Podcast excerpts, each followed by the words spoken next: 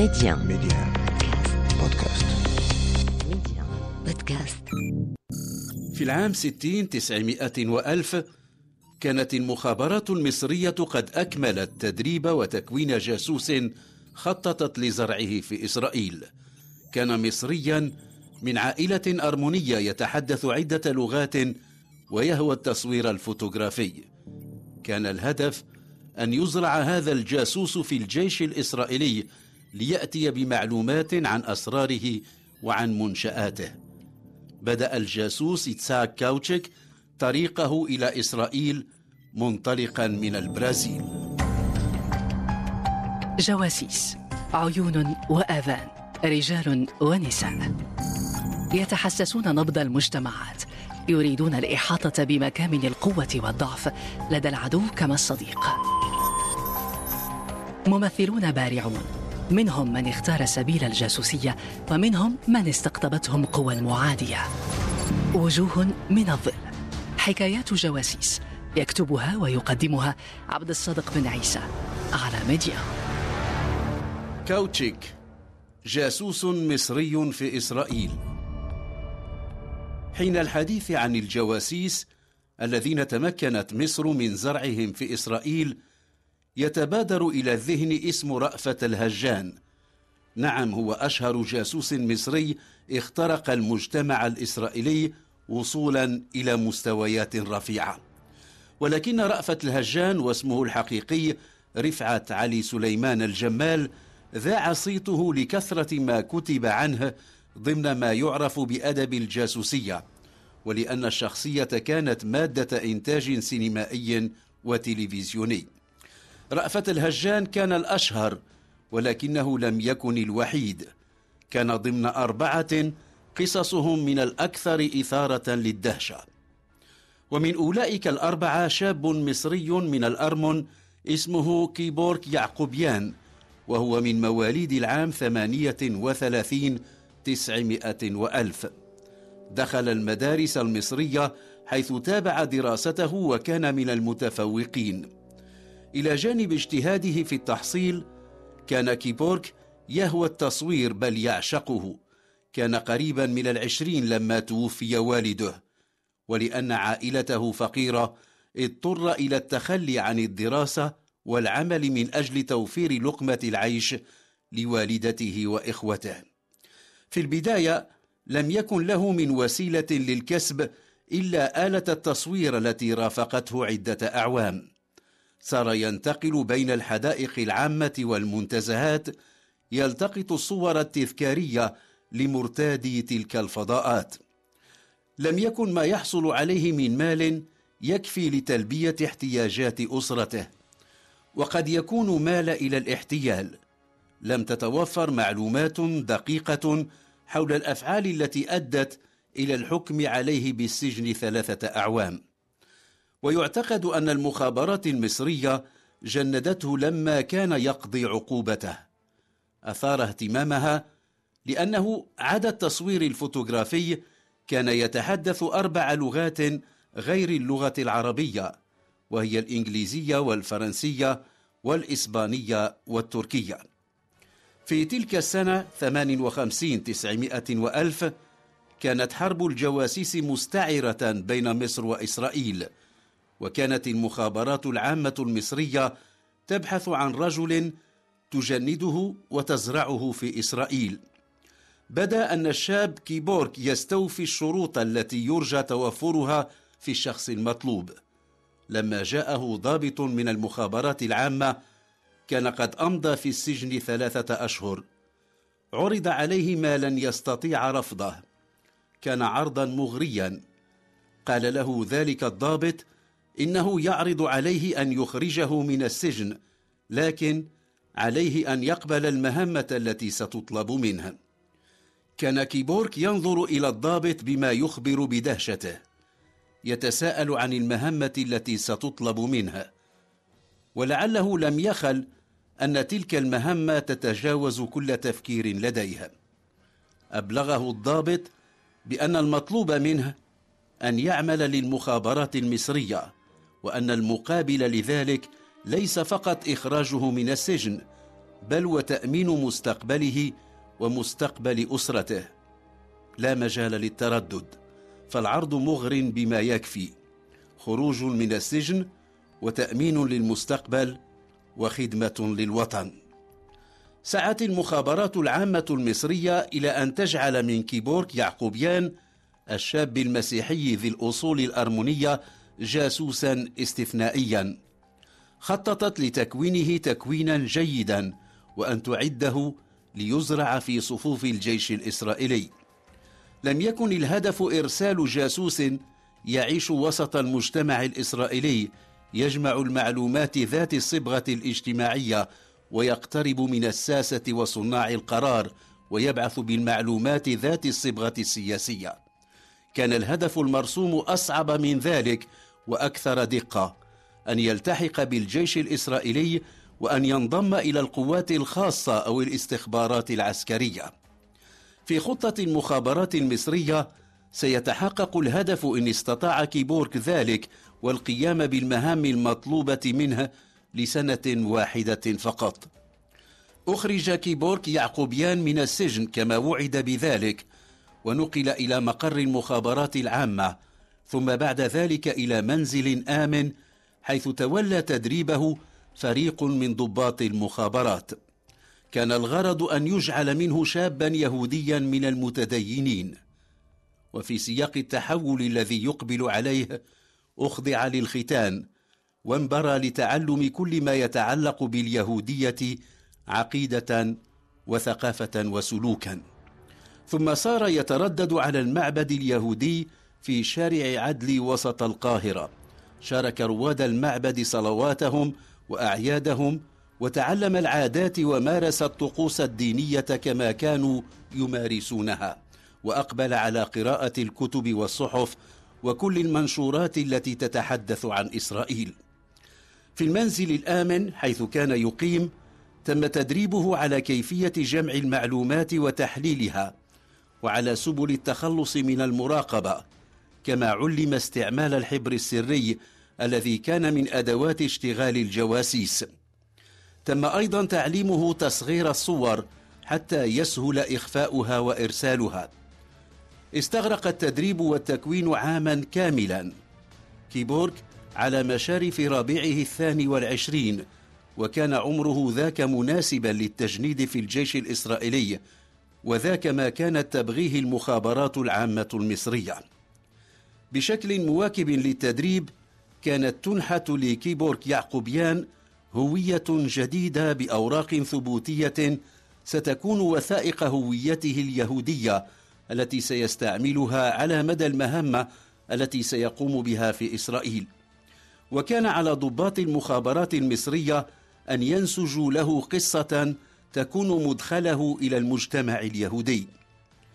بدل كيبورك يعقوبيان صار اسمه إيتزاك كاوتشيك وأنه يهودي من مواليد اليونان في العام خمسة وثلاثين تسعمائة وألف. ولم يعد مصريا سليل أسرة أرمنية بل ابن عائلة يهودية تركية لجأت إلى مصر قادمة من اليونان. تقول القصة التي نسجتها المخابرات المصرية إن أحوال عائلة تساك كاوتشيك ساءت كثيرا لما تركها والده ولذلك ركبت والدته طريق اللجوء إلى مصر واصطحبته معها. ولإضفاء ما يكفي من مأساوية على القصة فإن والدة يتساك توفيت بعد وقت قصير من وصولها إلى مصر ودفنت في مقبرة يهودية. قصة بسيطة لبداية مهمة لا ينقصها التعقيد. لم يعد كيبورك يتحرك إلا بهويته الجديدة. وكان في ذلك تدريبا له على تقمص شخصية الشاب اليهودي المتدين وإعدادا أخيرا لدخوله المجتمع الإسرائيلي. وحتى تبعد عنه كل شبهة تقرر أن يكون ذهاب كيبورك إلى إسرائيل انطلاقا من البرازيل. كانت الرحلة بحرا وانطلقت في منتصف أبريل من العام ستين تسعمائة وألف.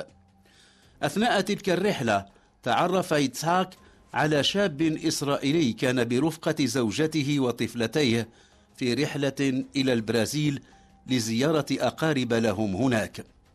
كان اسم ذاك الشاب الإسرائيلي أرجمان وكان يهوديا عميق التدين أعجب بيتسحاق لتدينه وازداد إعجابا به لما سمع قصته التي تنتهي بهروبه من مصر زاعما أنه كان عرضة للاضطهاد والتنكيل. مصر كانت من ألد أعداء إسرائيل. آثار حرب العام 48 لا تزال بادية للعيان. تعاطف أرجمان مع إتساك وعرض عليه المساعدة ودعاه إلى إسرائيل بغير قليل من الإلحاح. ولكن إتساك رفض وقال إنه يرغب في الاستقرار في بلد من أمريكا اللاتينية. تكررت اللقاءات بين إتساك وأرجمان خلال الأسابيع التي أمضاها الشاب الإسرائيلي في البرازيل. كان أرجمان يلح على إسحاق في كل مرة ليذهب معه إلى إسرائيل التي قال له إنها بحاجة إلى الشباب من أمثاله لإتمام بنائها. كان إسحاق يبدي لصديقه الإسرائيلي تردده وتريثه في حسم قراره. عرض عليه أرجمان تعريفه بمسؤولي الوكالة اليهودية حتى يعلم حقوقه وواجباته حين سيصبح مواطنا إسرائيليا. لم يتأخر الحسم وأبدى إتسهاك موافقته على الهجرة إلى إسرائيل. انتقل كيبورك إتسهاك إلى مدينة ساو باولو وهي من أكبر المدن البرازيلية. لم يلاق هناك صعوبات تذكر في الاندماج في الوسط اليهودي وتقدم إلى مكتب الوكالة اليهودية بطلب الهجرة إلى إسرائيل. تم قبول طلبه ولم ينتظر طويلا. جاءه ضابط المخابرات المصرية المسؤول عنه وحثه على أن يعمل بهدوء في إسرائيل وبتدرج وأن لا ينسى أن مهمته الأولى أن ينخرط في المجتمع الإسرائيلي وأن لا يكون متهورا وأن لا ينتقل إلى الخطوة التالية إلا بعد أن يتلقى أوامر واضحة.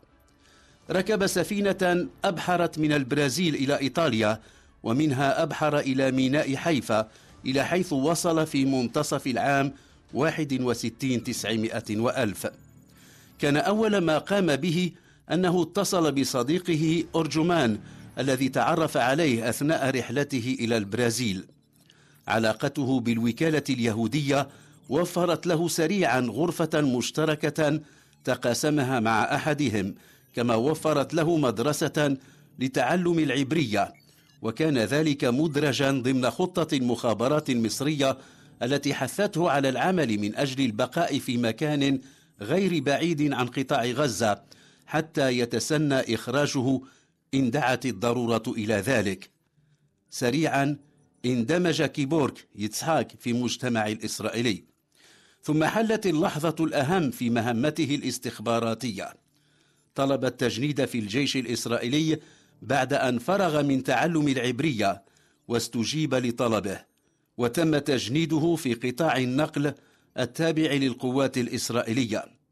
وفي قاعدة عسكرية في بيت نبالة قرب مدينة اللد تعلم قيادة الآليات العسكرية الثقيلة.